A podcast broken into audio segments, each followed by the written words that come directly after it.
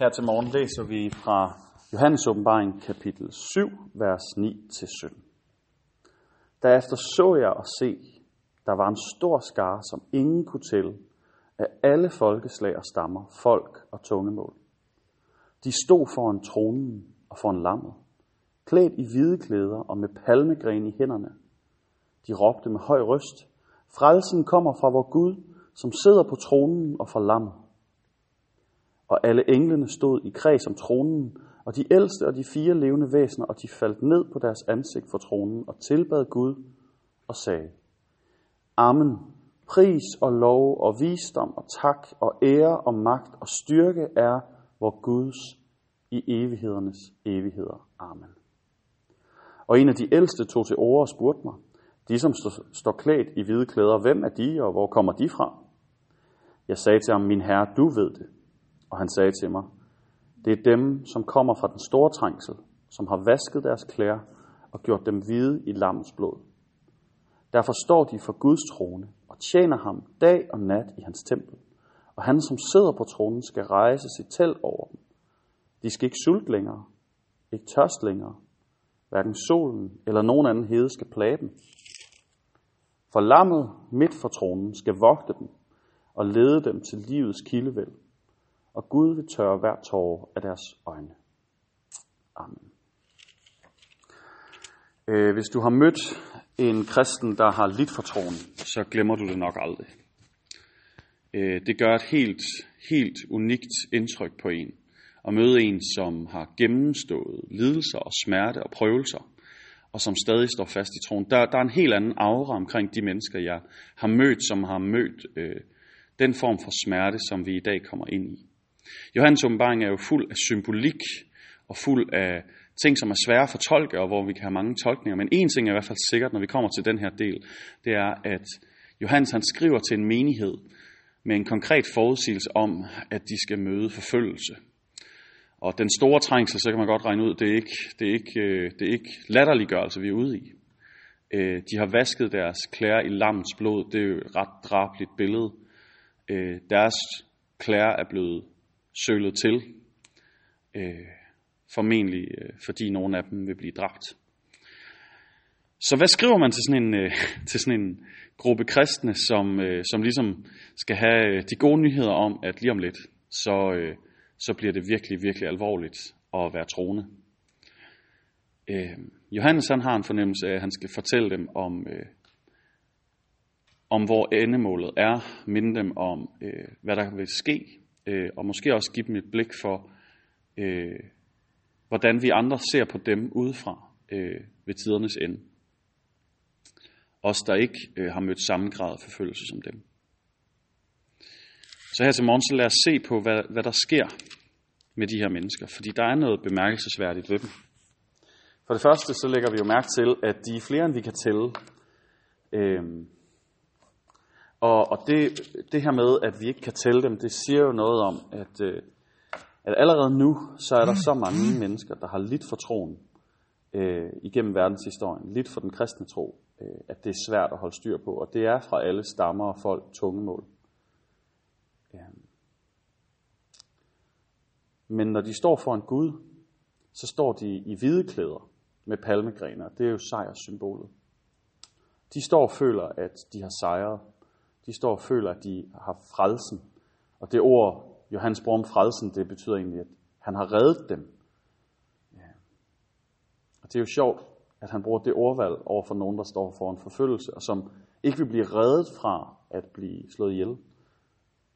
Men som formentlig, når de står på den anden side af evigheden, vil, øh, vil sige, at, at de blev reddet. At Gud han bevarede dem i det, der var centralt. Og de lovsang, de synger, de rører jo en. Frelsen kommer fra vor Gud, som sidder på tronen og fra lammet. Pris, lov, tak, visdom, ære, magt og styrke er vor Guds i evighedernes evigheder. Det er nogle voldsomme lovsange. Jeg kan huske øh, første gang, jeg mødte øh, en, øh, en pige, som gik på gymnasiet, som var blevet kristen. Øh, som ansat i KFS. Jeg kan huske øh, første gang, jeg mødte hende, der tænkte jeg, at der er et eller andet specielt ved dig.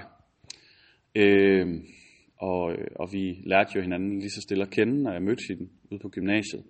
Og på et tidspunkt så, øh, så betroede hun sig til mig om, at hun havde en ret stor smerte, nemlig at øh, hendes forældre øh, var meget, meget modstandere af, at hun brugte tid på det der kristne noget.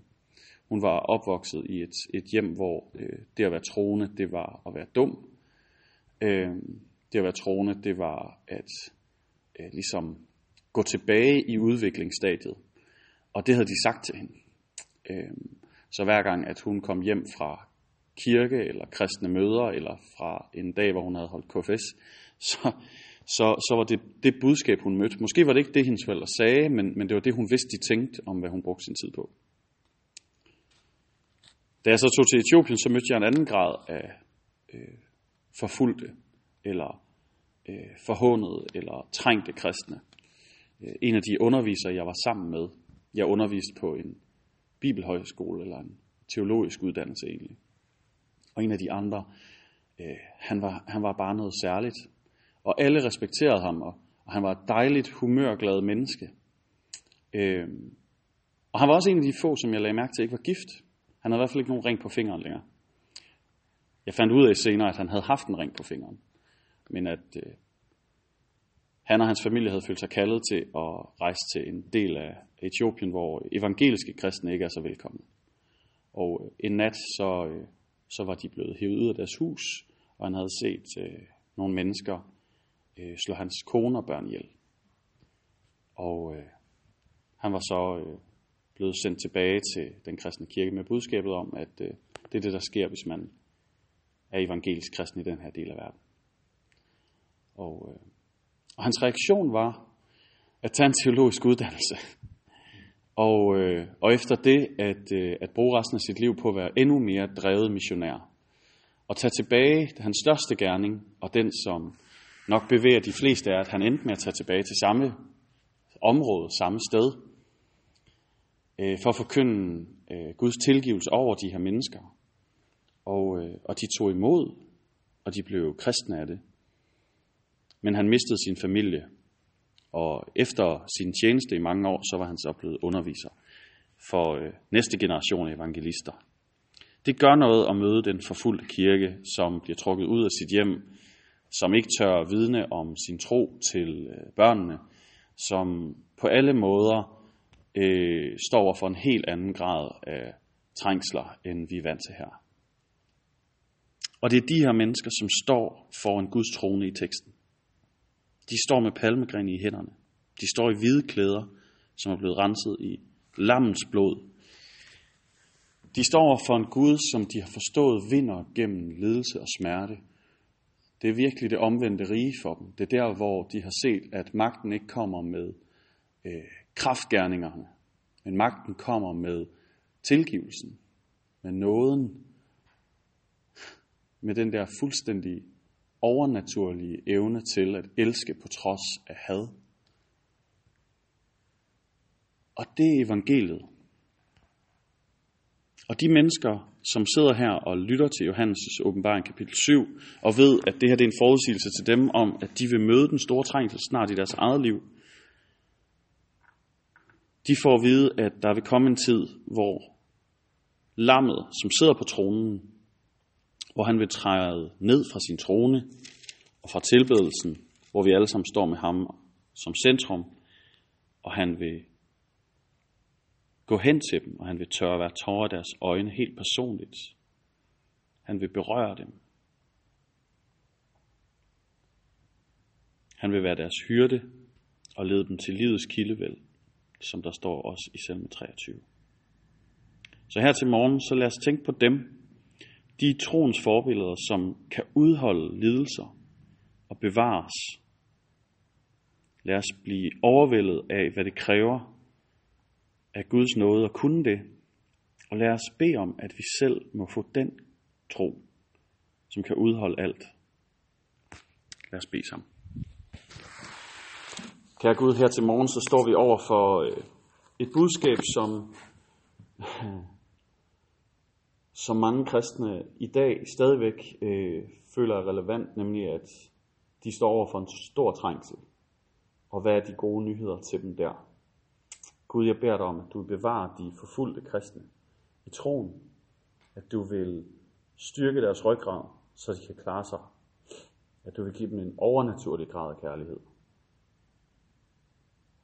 Og jeg beder dig om, at du vil gøre det samme for os, i vores land, i vores kontekst, hvor mindre grad af latterliggørelse, eller forhåndelse, eller vrede, eller manglende lydighed og respekt også kan gøre ondt. Jeg beder dig om, at du vil give os samme tro og samme evne til at dele ud af din overnaturlige kærlighed. Amen.